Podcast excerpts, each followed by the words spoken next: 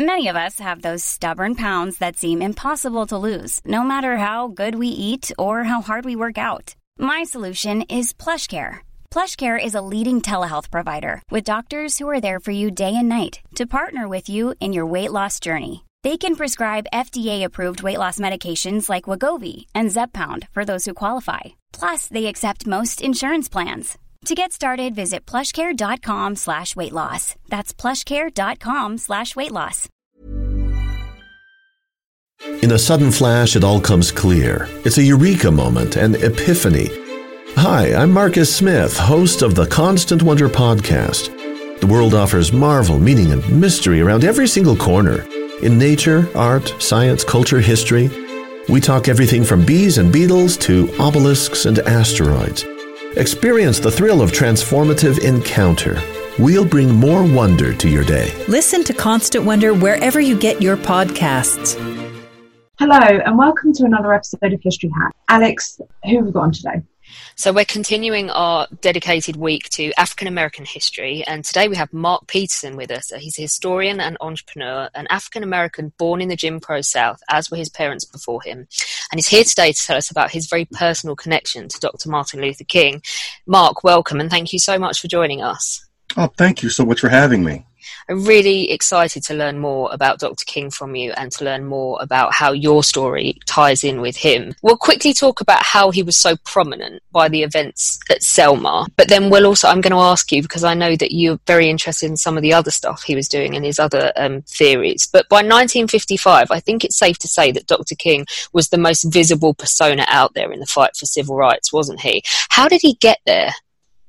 Well, I think he was. Uh, some people would say he was preordained. Mm-hmm. Uh, you know, he was born Michael King, and uh, name was changed to to Martin because there was kind of a a destiny that his family felt that he was uh, that he was born into, that he was expected to step into. Uh, after uh, receiving his degrees and taking a leadership role in Montgomery, uh, and and then taking on the mantle of the civil rights movement and the bus boycott, I think that's really what thrust him onto the national stage because of the outcome of that particular protest. Uh, when you organize an entire city of people uh, and take them from work to home every day for a full year and keep them off of a bus line that refuses to let you sit uh, in a uh, uh, in the front of the bus, that's going to get some attention, and I think that's people realized by that point that he was going to be a different type of leader. Uh, by 1955, people knew that his philosophy was something that was completely unique in terms of uh, organizing a, a, uh, a, national movement when he aligned his thinking with that of Gandhi and saying that this revolution, this reform of American society could take place in a nonviolent way. Uh, so he um, had a, an expectation going into his early pastoral career that he would be an activist. And that 1955, as you say, that bus boycott in Montgomery, Alabama, is what really that's the catalyst for his future um, career, isn't it? Um, you just briefly outlined it for us. That for our listeners, um, who a lot of whom aren't in the US and maybe don't know, uh, so it was based on segregation, wasn't it? it? Was the fact that black people were expected to sit at the rear of the bus and they weren't allowed to choose a seat, basically, and so Martin Luther King took everybody off the buses.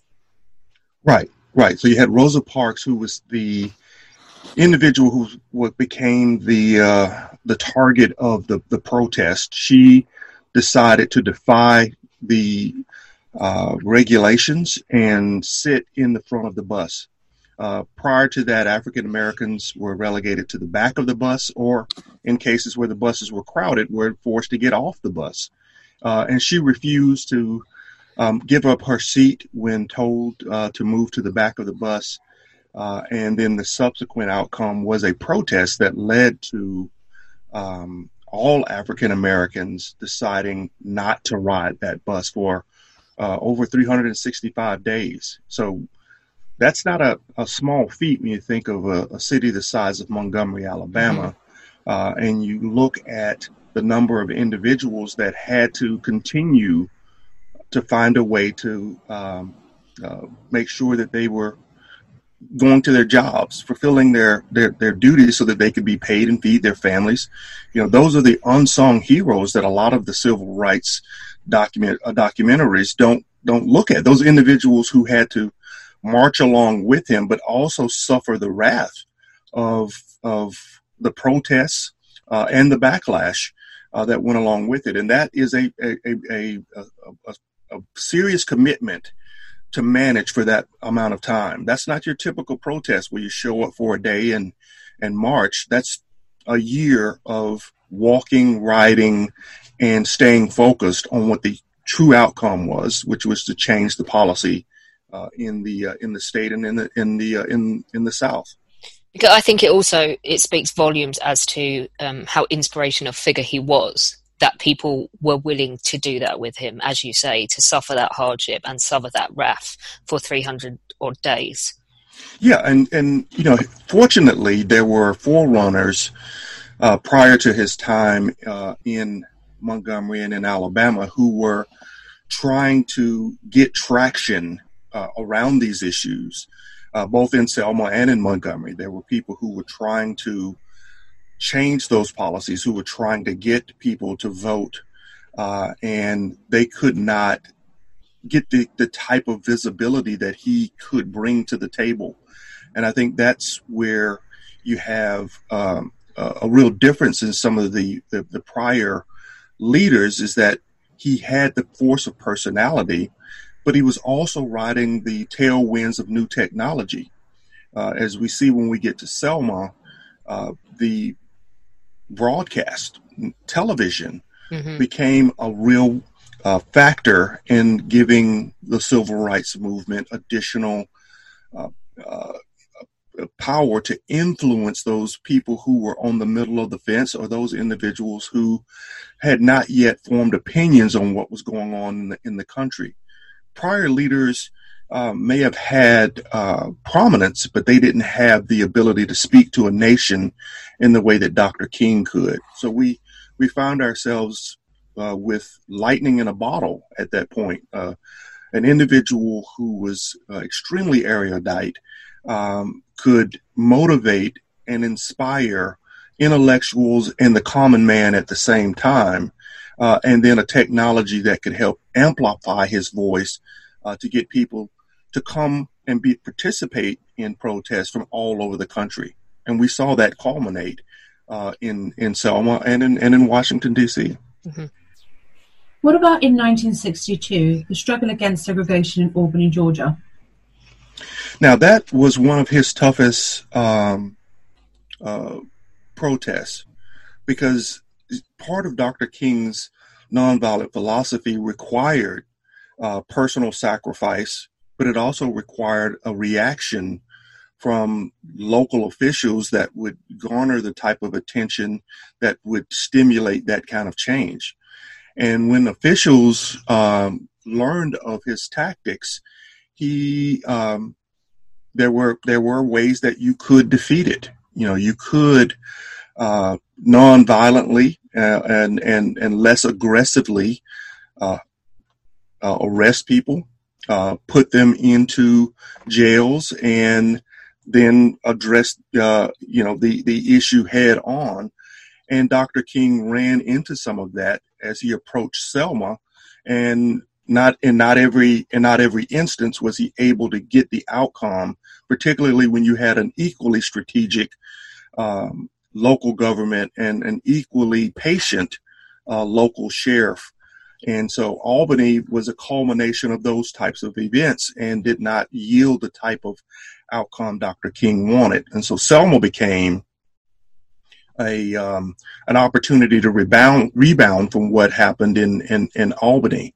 Uh, looking for a, a, a, opportunity where he could get the visibility to thrust these issues that are that were happening at a local level onto a national scene.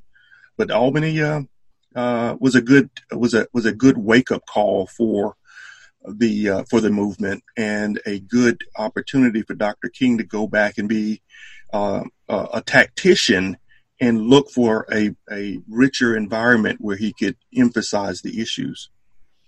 Um, you've already mentioned Washington. This is 1963, and this is where he delivered his famous I Have a Dream speech on the steps right. of the Lincoln Memorial. So, can you describe to us a bit uh, more about those events? Obviously, everybody knows that speech, or at least knows that line of that speech, but how did he come to be on those steps, and what was he trying to achieve there?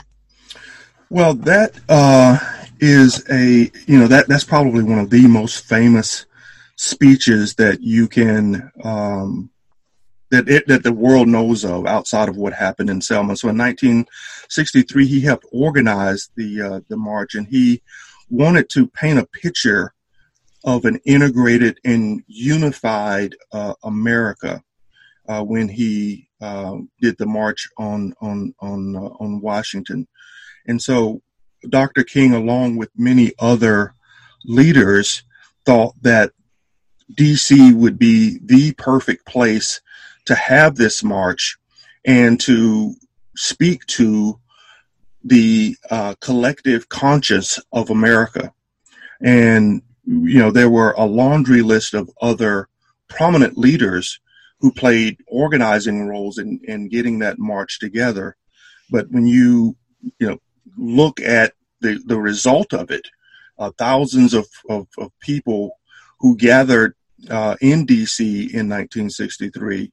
Uh, his speech, uh, in my opinion, that was kind of a, a, a, a, real turning point in the movement because it uh, activated far many more non-blacks in understanding the true struggles of, of what was going on uh, in the uh, in the country.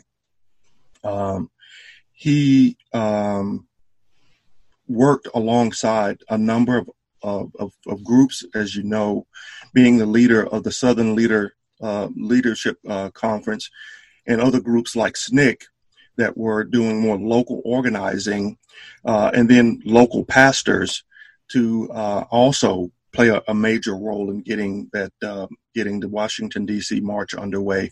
Dr. King um, um, to me uh, in in that in that instance in that speech, um, like I said, defined the the future path of what would be to come, in laying out that the issues that were being tackled weren't always going to be issues that dealt with just the social aspects of American society. Mark, would you mind at this point if we asked you to read the end of that speech?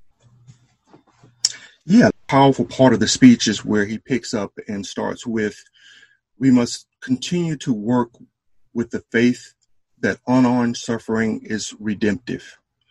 Go back to Mississippi, go back to Alabama, go back to South Carolina, go back to Georgia, go back to Louisiana, go back to the slums and the ghettos of our northern cities, knowing that somehow this situation can and will be changed.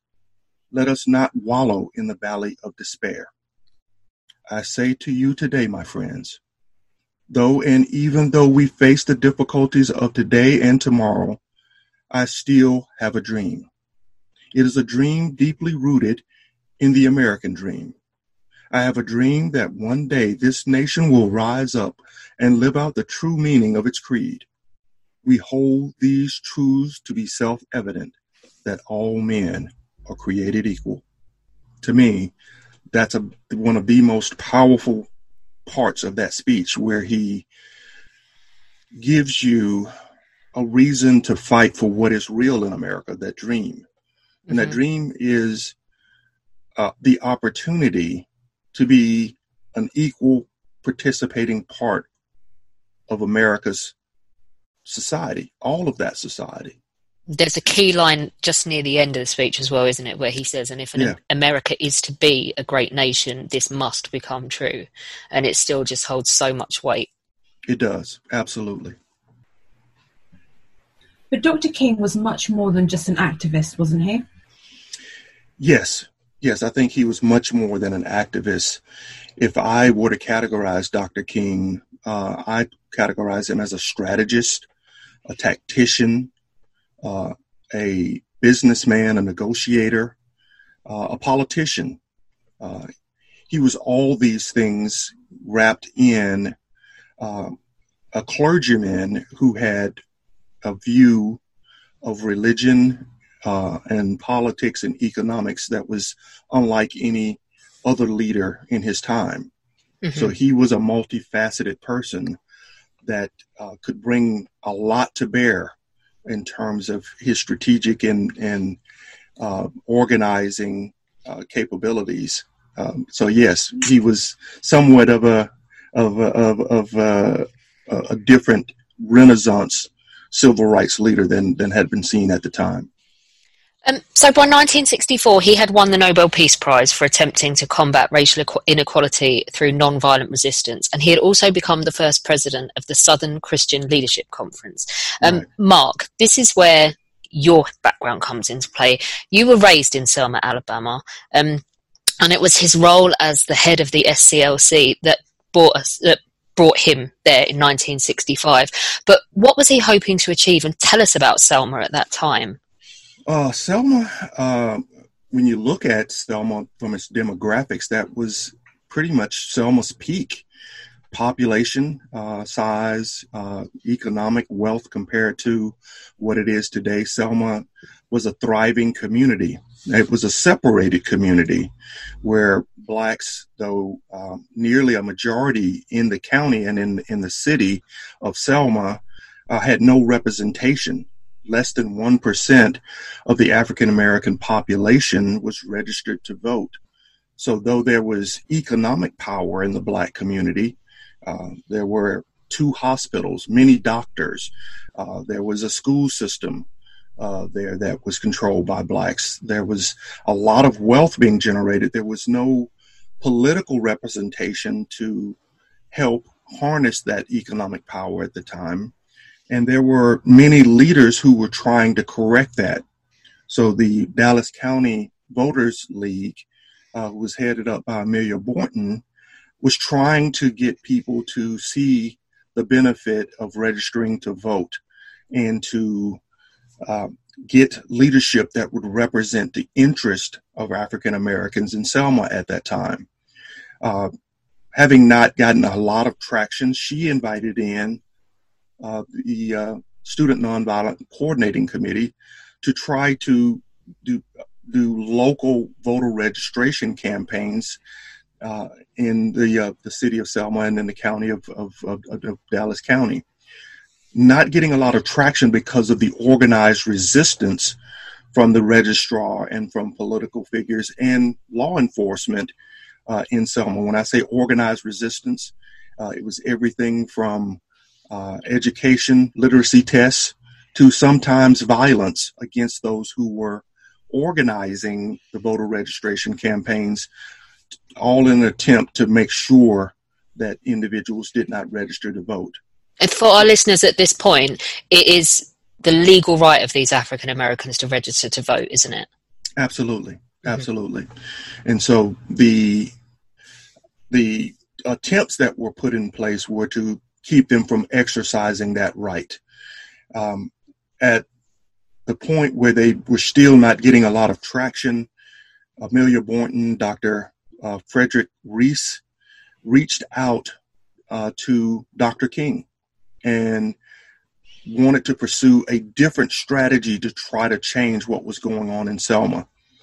The difference was you know, the Student Nonviolent Coordinating Committee was a lot of localized uh, voter registration campaigns, all in a goal to try to stand up local leadership.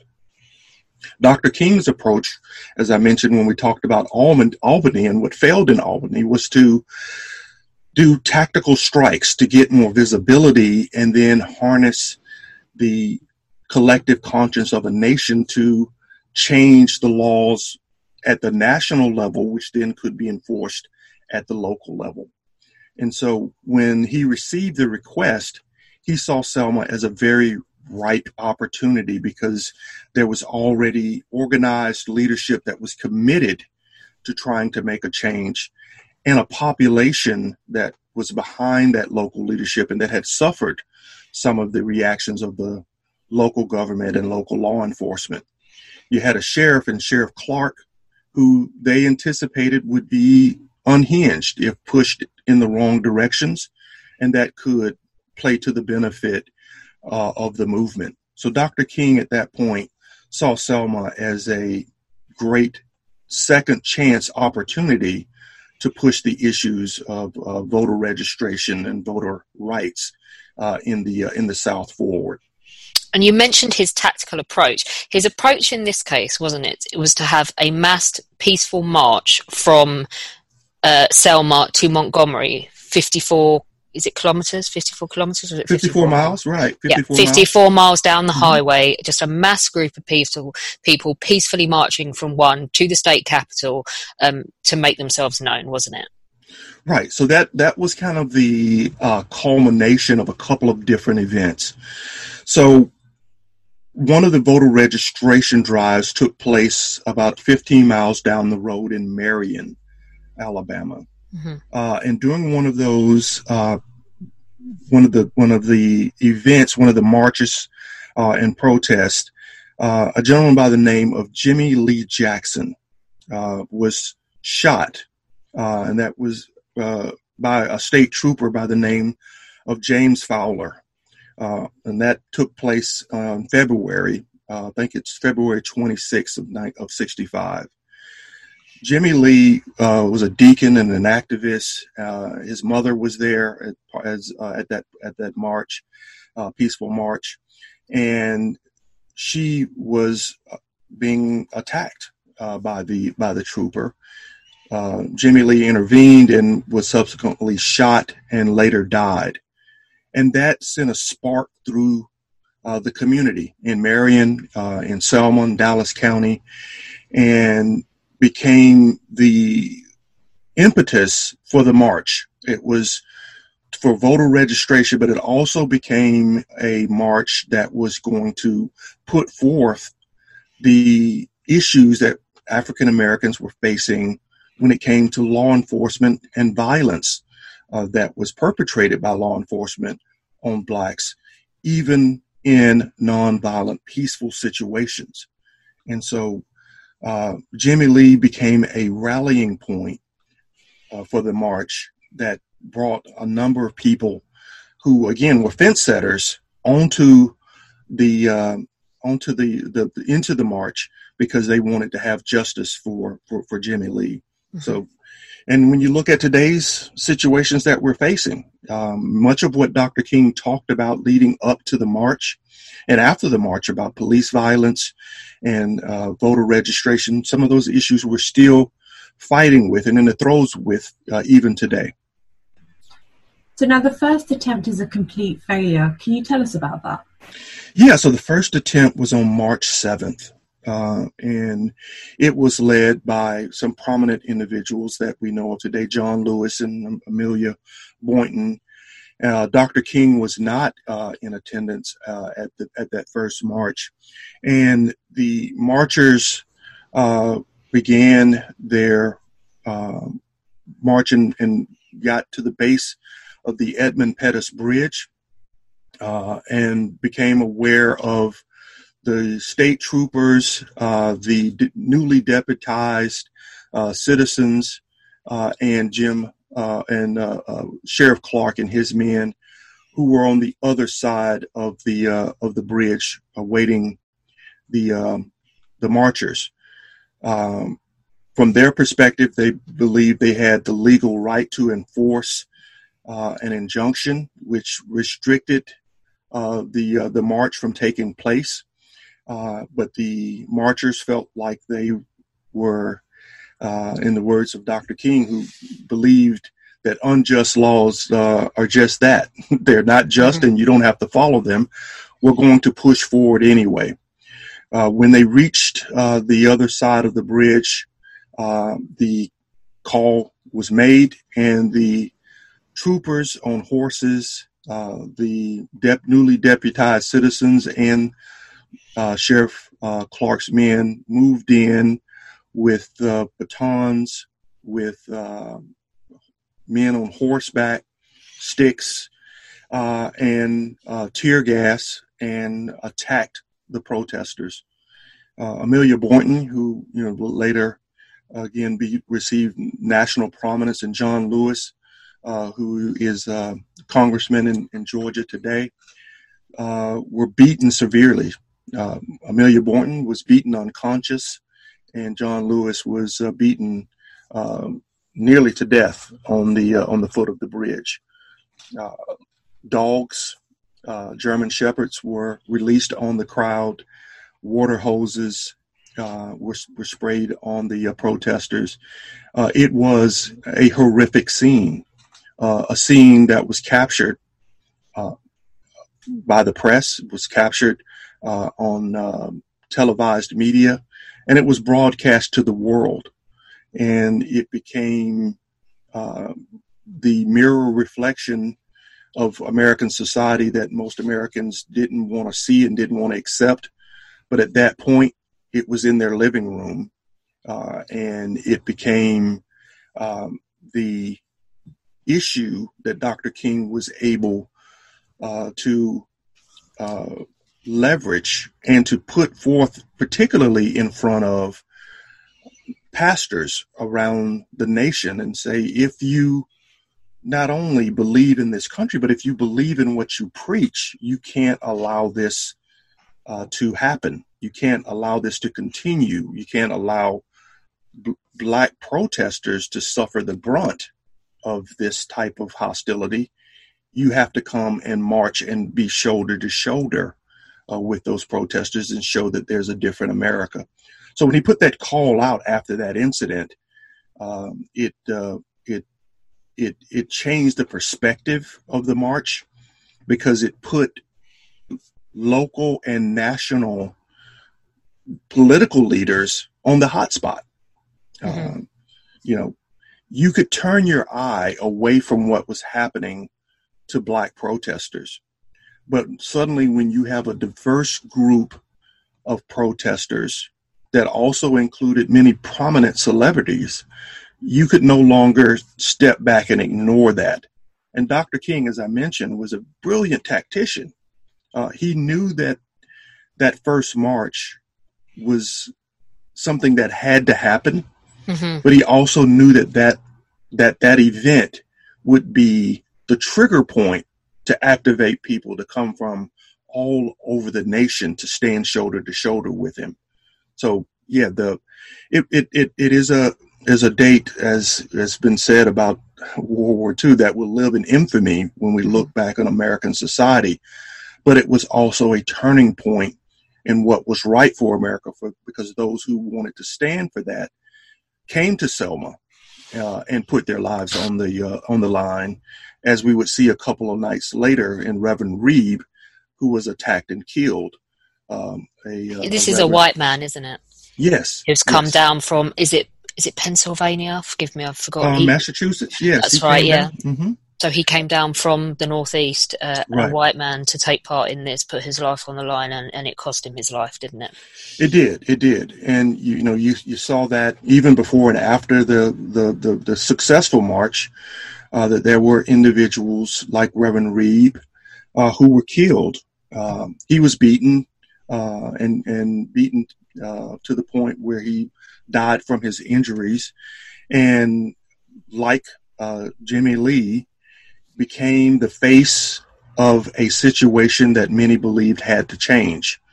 So even if you weren't completely sold on all the tenets of what Dr. King uh, preached in terms of the nonviolent change that he hoped to see, there were many Americans who just could not live with that sort of violence against American citizens. And so they came, you know, in the thousands uh, to Selma to right that wrong and to push for that change. And the second attempt, Dr. King had made a deal, hadn't he? Yeah, so the, the second attempt uh, took place on March 9th. And then, you know, Dr. King was still in the middle of a uh, negotiation with the president and with uh, the with uh, the, the, the federal judges on whether or not the march could move forward. Not having the legal standing to uh, to march meant that they were uh, not going to get the federal protections to march from Selma to Montgomery, and so Dr. King had to, again, be a tactician and figure out a way to make a statement while also staying within the law. And so the march, the second attempt, uh, they marched shoulder to shoulder, two by two, to the Edmund Pettus Bridge uh, and kneeled in prayer, uh, along with several other prominent clergy who had traveled to Selma to be a part of the march. Uh, and then after uh, praying, they re- returned back to the church where they uh, initiated the march. Some people saw that as a defeat. Uh, some people were angry that they turned back and didn't push forward because um, Sheriff Clark's men, the state troopers, the exact scenario that had happened in the first march on uh, the fir- uh, first of March, um, were were setting themselves up to re- to repeat again, even though the uh, troopers and the um, the deputies were giving them the indication that they could move forward across the bridge. Dr. King suspected that we, they would get the same outcome and he would get branded as a um, a criminal for not respecting the injunction that was sent down by the the federal courts. So, uh, a tactician's move uh, was the right move in that in that instance, uh, but uh, it gave bought time for them to get the ruling they needed to get the federal protection for the marchers that would eventually come a few days later. There's never been a faster or easier way to start your weight loss journey than with PlushCare. PlushCare accepts most insurance plans and gives you online access to board-certified physicians who can prescribe FDA-approved weight loss medications like Wegovy and Zepbound for those who qualify. Take charge of your health and speak with a board-certified physician about a weight loss plan that's right for you. Get started today at plushcare.com slash weight loss. That's plushcare.com slash weight loss plushcare.com slash weight loss. When you make decisions for your company, you look for the no-brainers. And if you have a lot of mailing to do, stamps.com is the ultimate no-brainer. It streamlines your processes to make your business more efficient, which makes you less busy. Mail checks, invoices, legal documents, and everything you need to keep your business running with stamps.com. Seamlessly connect with every major marketplace and shopping cart Schedule package pickups and see your cheapest and fastest shipping options from different carriers with rates up to 89% off USPS and UPS rates. And with the Stamps.com mobile app, you can take care of mailing and shipping wherever you are. Make the same no-brainer decision as over 1 million other businesses with Stamps.com. Sign up with Code PROGRAM for a four-week trial, plus free postage and a free digital scale. No long-term commitments or contracts. That's stamps.com. Code program. And tell us about the final attempt to march. So the final uh, attempt uh, was uh, put in place once the the federal protections were were afforded to the marchers, FBI, um, the uh, newly uh, controlled National Guard that was federalized by uh, President Johnson. Uh, but prior to that, there were some tactical moves that were uh, put in place, or at least attempted, uh, to try to give local leaders face saving attempts to, to be on the right side of history. So George Wallace um, spent time with Johnson trying to hammer out a, an agreement where these marchers could be protected by uh, state officials. That was unsuccessful. And when I when I kind of try to paint the scenario of how Dr. King was involved in all of this, uh, he was staying with uh, with Richie uh, Jackson, uh, Dr. Jackson's uh, wife and, and and family. He stayed with them in Selma on the street that's now named for Amelia Boynton he would was on the phone during that period with the president, trying to figure out when they would take that next step, when they would take the successful march. Um, Miss Jackson's daughter indicated that when they received the telephone bill at the end of the month, it was for fifteen thousand dollars. Oh my god! now, fifteen thousand dollars in nineteen sixty-five dollars buys you a house, right? Well, yeah, back then fifteen thousand would buy you a mansion. Yeah. Uh, fifteen thousand dollars to even a prominent doctor like Dr. Jackson was uh, an amount that you just could not you, you couldn't raise to pay uh, in, in, order to, to keep uh, a utility on like a telephone. They told Dr. King about the bill. Dr. King told the president, and suddenly the bill disappeared. There was no bill. Mm-hmm. So there were there were many uh, different ways and tactics that Dr. King uh, worked behind the scene before that march took place. The ultimate culmination, as I mentioned, was uh, President Johnson, once the legal footing was in place, then activated the protections.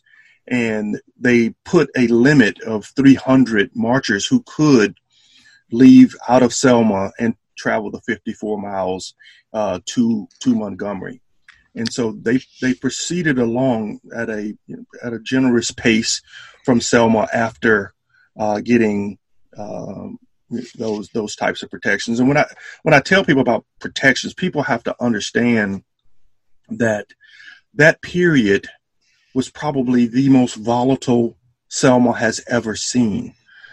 Dr. King, when he stayed with um, the Jacksons, every night uh, the Secret Service would go through the entire house, take everything out of every shelf, go underneath every bed, crawl underneath the uh, the house, and check for bombs mm-hmm. uh, every night.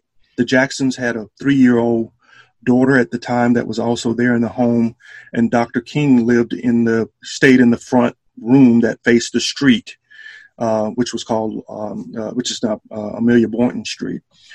Um, they tell a story of the day before the march when a car went down that road and backfired. Yeah. Uh, and Dr. King jumped out of the bed, hands shaking because he thought that was the attempt. Thought that was the day. Uh, they had a plan that when something like that would happen, they would put the small Jackson child in a laundry basket and throw her over the fence behind the house where neighbors would retrieve her and drive her off and then they would try to protect Dr. King. So these were people who, leading up to this march, knew that this was not just something that uh, they would be threatened with on the day of the march. This was real terror that they lived with every day that they were even planning the march. And so that's uh, the backdrop that they had to negotiate in in order to get that, that third and final successful attempt underway. Your family has very personal memories of the events of 1965, don't they? Your parents were in Selma? Yeah, my parents uh, uh, got, uh, I think, a perspective from multiple angles. They're from Linden, Alabama, and that's where Dr. King's um, uh, counterpart, Abernathy, Reverend Abernathy's from, grew up in Linden, Alabama. Um, Linden is kind of a bookend to Selma. It never saw any of the changes that you see in Selma uh, any of the type of registrations uh, or uh, voter activism. And so to have um, Reverend Abernathy, uh, who was Dr. King's right hand man, uh, be from Linden uh, and then participate in Selma, it I got a chance to see the real difference in the two worlds of what Selma was like for my parents then and what Linden, Alabama was like for them, which was only 50 miles away. Uh, the gentleman who runs the newspaper, who was just na- uh, recently and uh, made uh, national prominence in Linden, Alabama, because he wrote an article advocating for the Klan to come back and put down protesters. My grandmother was his nanny. Mm-hmm. Uh, and so you you see the the the dichotomy that uh, my parents would face, even just driving 50 miles uh, from uh, Linden, Alabama, to to Selma to see, you know, what took place uh, in in in that time period. Um. So you. As an African American growing up in Selma, what was your experience of race? And do you think that I, I'm and from what you're saying, then do you think you benefited by what happened in 1965? Oh yes, yes. Um, Selma, um, to me, became the conscience of of the nation. Uh, it became the battleground where people would lay out many issues um, and and and work them through to solution. The school I grew up in was not the school that that Dr. King was was that he was that he visited when he was um, there uh, in uh, in Selma. Uh, the middle school, which was three houses down from the house he lived in, was the high school, the segregated all black high school that was there prior to the march. It was the integrated middle school that I attended. And so the march uh, and the work that was done by the foot soldiers that were there prior to Dr. King and Dr. King's work in Selma changed my entire life.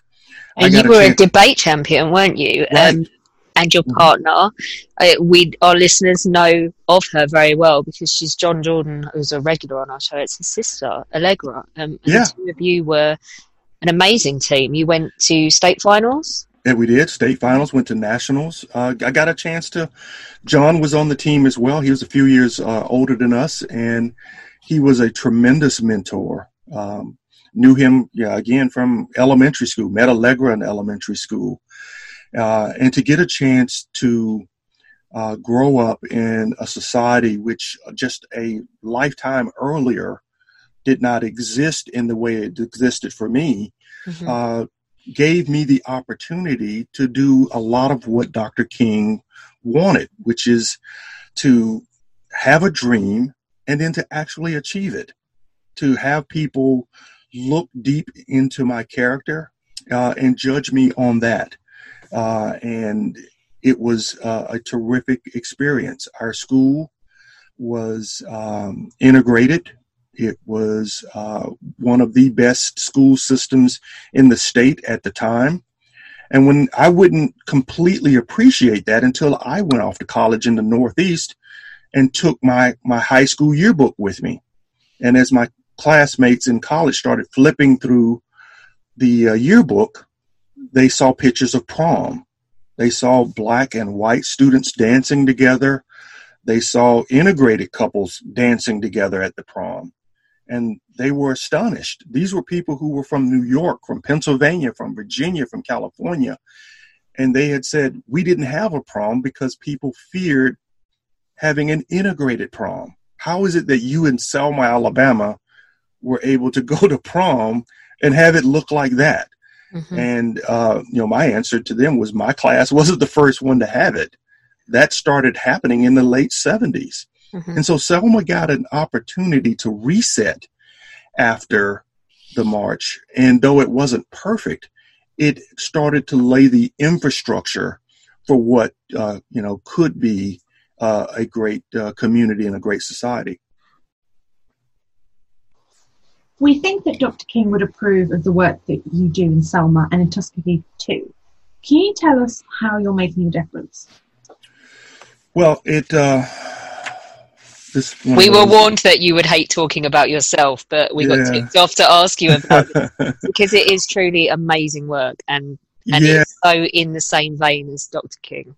Well, it um, it's it's kind of a, a double edged sword of sorts. I um, for all the good that I got out of Selma, I looked back on Selma after I graduated and got a chance to work in live around the world, and it wasn't the same Selma I grew up in. Um, the, the, integrated school, uh, the passionate community, the involved community, uh, the village that would raise its children, regardless of whether or not you had a blood connection. That was no longer there. And so, you know, leaving a great school uh, after college, a school that many people didn't believe someone from the South would uh, would get a, get into, let alone graduate from, uh, and then to have a terrific career afterwards, I could have gone on and continued to do a lot of the things that I'd been trained to do. But I realized just based on the friendships that I still continue to have with Allegra, with John, and, and many others from my childhood, that it was those relationships that gave me the perspective to be successful, gave me the, the context on which to to, uh, to to lay many of life issues and to make the right choices. That context was no longer there. Mm-hmm. So if a Mark Peterson came through Selma today, I don't think Mark Peterson would end up on this podcast talking to you about the things that he would have achieved and the people he would have met. And that broke my heart. It literally broke my heart. And so I remember telling Allegra back in 2011 or 2012, we have to do something. We got to figure out a way to try to give back and push Selma back in the direction that it was in 1987. And so I uh, did what I thought Dr. King would do and did what I was trained to do as a strategy consultant and just pull some of the initial data of what was going on in Selma uh, and what the problems were that were keeping people from living rich and fulfilled lives. And one of the things that I saw is that one of the larger groups in Selma that was underemployed were black women. And the biggest issue they faced was two biggest issues they faced were getting viable uh, places to live that were safe, uh, that were clean, that were places that you wanted to live, uh, and childcare. And so I then turned my my time, my energy, my resources to trying to figure out how do I affect those things in Selma. Um, my first project was to try to get the city to invest in aviation maintenance, uh, which we have an airport that was left over from the military base. It's the airport that President Obama landed on with Air Force One. It's a fully operational airport. It's underutilized. Um, we could kick off an aviation maintenance program, and suddenly high schoolers could be graduating and making forty thousand dollars a year, which would get them uh, a very good salary compared to what the average household income is now, which is less than half of that. Mm-hmm. Um, so I started down the path of doing those types of things with economic development. But then in my personal time, I started renovating houses. Uh, and every house that I renovate, I live in for at least six months because if I don't want to live in it, I don't want anyone in Selma to live in it. Mm-hmm. Uh, and when I'm done with it, I turn it over uh, to a young family. Many of them are, are single head of household women that have kids. And I give them a pledge that I don't raise the rent for 10 years. And that hopefully gives them an opportunity to build uh, a life where they have a house that I make sure it's maintained and repaired. And I cut the grass personally. I uh, pay the utilities as part of that rent. So it's a it's not a great deal for me, but it's a great way for me to um, try to affect the type of change that I want to see in Selma. And so it takes a toll on the body to go back and forth every week working on houses, but there's so many that need work. And there's so many people who need houses, mm. but hmm. that is, um, you know, part of of what I uh, have committed myself to do. The final thing is trying to then figure out ways to rebuild that economic engine that was in Selma during the 1960s when there were far many more businesses there that were controlled by African Americans. And so I uh, reached out to Tuskegee uh, because of my uh, fond uh, view of of one of their uh, founders, one of the one of the cornerstones of, of African American agriculture, Booker T. Washington. He's always been one of my uh, most revered uh, leaders, um, and and I reached out to them and, and offered to try to build out a entrepreneurial incubator of sorts that would mimic what Booker T. Washington tried to do with farming and stimulate entrepreneurship. And so from 2012 up to the present, we've been hosting pitch contests where we try to identify technology and technologists and entrepreneurs and give them support and funds to try to grow businesses in the Black Belt South. And it has been a lot of fun seeing high schoolers, seeing college students participate in this contest and push ideas that I've I, I, quite frankly believe can can be those next Googles, those next Apples, those next Amazons that can bring the type of resources and um, and and people to communities that really need them now. And so that has been another, again, you know, challenging effort because it it it just requires sustained focus and continuous um, uh, input to get people excited about those ideas. You know, unfortunately, you know, you look at the black community and there's innovation everywhere. And you'll see that in many poor communities. Innovation is typically spurred by necessity. And as I uh, mentioned to you about Dr. King's bus boycott, very powerful political tool. But if you zoomed out and put it in the context of today's economy, we call that the sharing economy. A citywide uh, rideshare experiment is exactly what Uber did in San Francisco. Now, that company's worth billions of dollars because they figured out how to monetize ride sharing. Dr. King politicized ride sharing and brought social change. The black community has ideas like that every day. They just hadn't figured out how to monetize them. There's a company in China called Home Cook. They match people up with uh, people who cook food at home and want to share it. That company's worth $3 billion. Wow. Anybody that hears this podcast in the black community and in any part of the world will know that there's somebody in the black community who sells food every day to make money. Mm-hmm. Every day. If it's a cake, my own grandmother, every weekend she would sell cakes, pies, and plates to raise money, to pay bills, to fund, buy medicine. Uh, the ideas are there. Hadn't figured out how to monetize them. And so my work with the the Selma Pitch Contest is to first show that the intelligence, the intellect, the innovation is already there. Let's figure out a way to monetize it and make change in the community. It's just I'm so glad Allegra told me to push you on that because that's incredible. It just the stuff that you do, like you say, it's it's so personal um, and it is giving so much back. I I want to speculate with you. I'm interested to know what you think. Selma took a step back after Dr. Right. King went there in 1965. Right.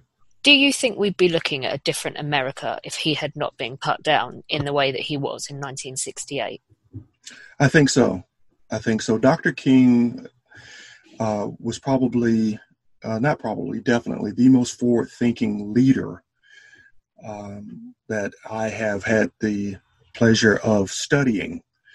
And part of his forward thinking was an iterative approach to his strategy and his tactics. Uh, he would never rely on a tactic if it wasn't successful, and he always did post-mortems on his uh, protest, uh, on his strategies and tactics. He reached a point after Selma where he realized that what was really infecting America was two pronged representation, but also our views on how capital would be shared in this country. And that underlying um, view was really what gave the teeth to the types of conditions that blacks found themselves in. When a person has no capital in a capitalist society, the choices you have become the choices that you can buy. And if you have no money, you have no choices because you can't buy those choices. Those choices you get are those that are given to you. And so Dr. King saw that, that black companies weren't getting choices at contracts, that black employees, though they would unionize, weren't getting opportunities at jobs.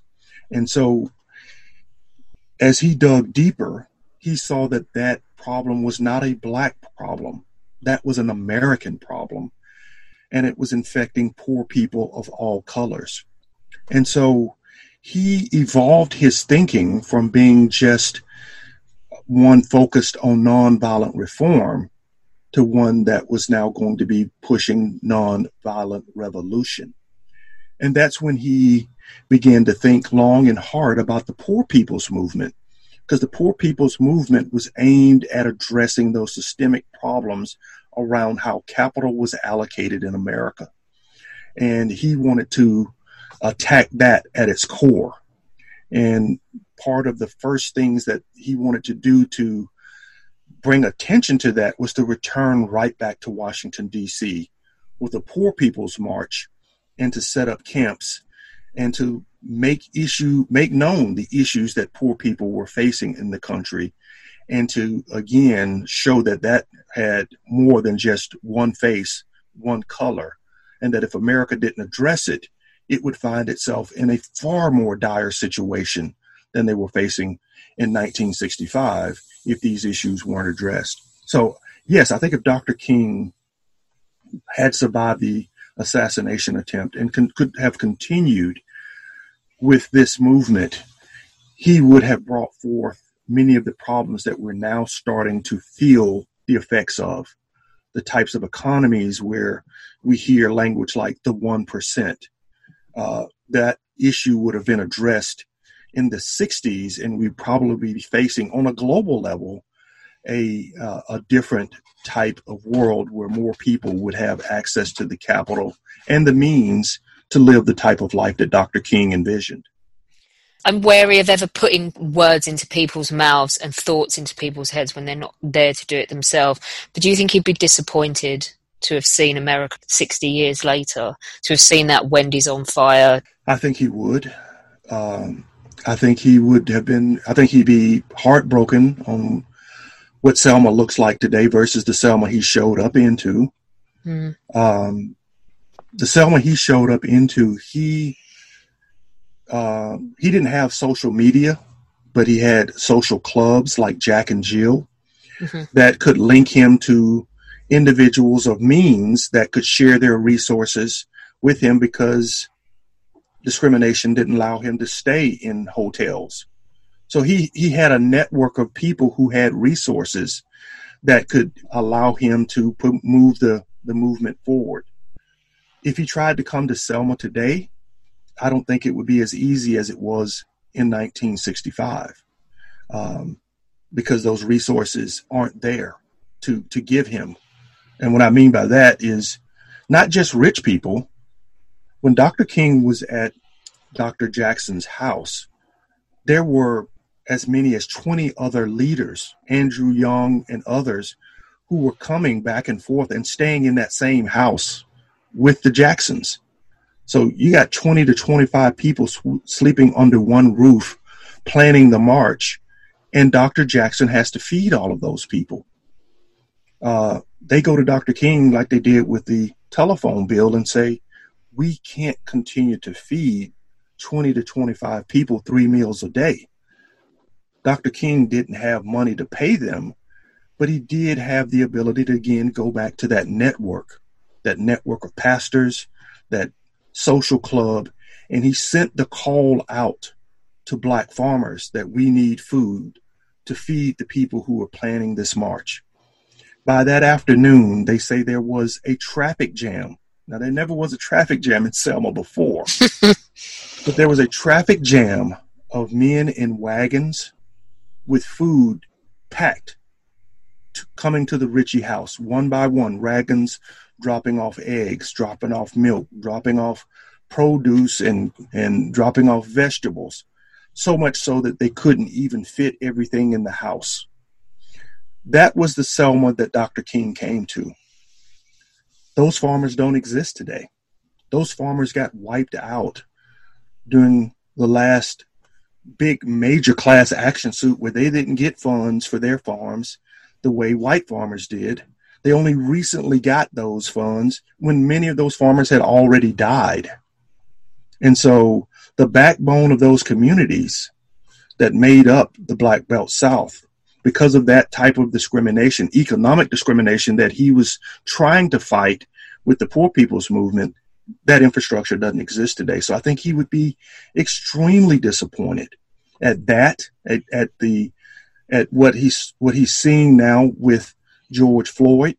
I think he'd also be disappointed that leadership has not figured out that the tactics that are needed to uh, affect the change were already discussed and laid out in a way that could have far more effects.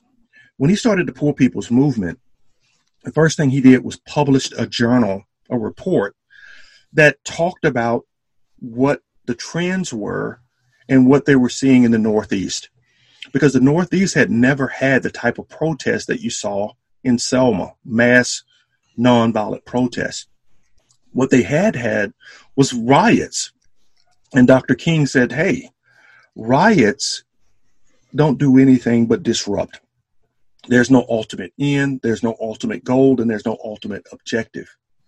But if we do organized disruption of economies in the Northeast, we can gain the type of attention that we want to get to force the economic change that we want.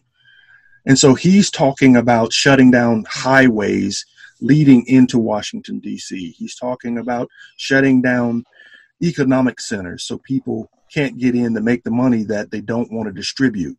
Mm-hmm. So he's laying out real tactics that have an objective that uh, build on themselves that culminate in getting the type of economic reform that he got with the voting rights legislation on the political side.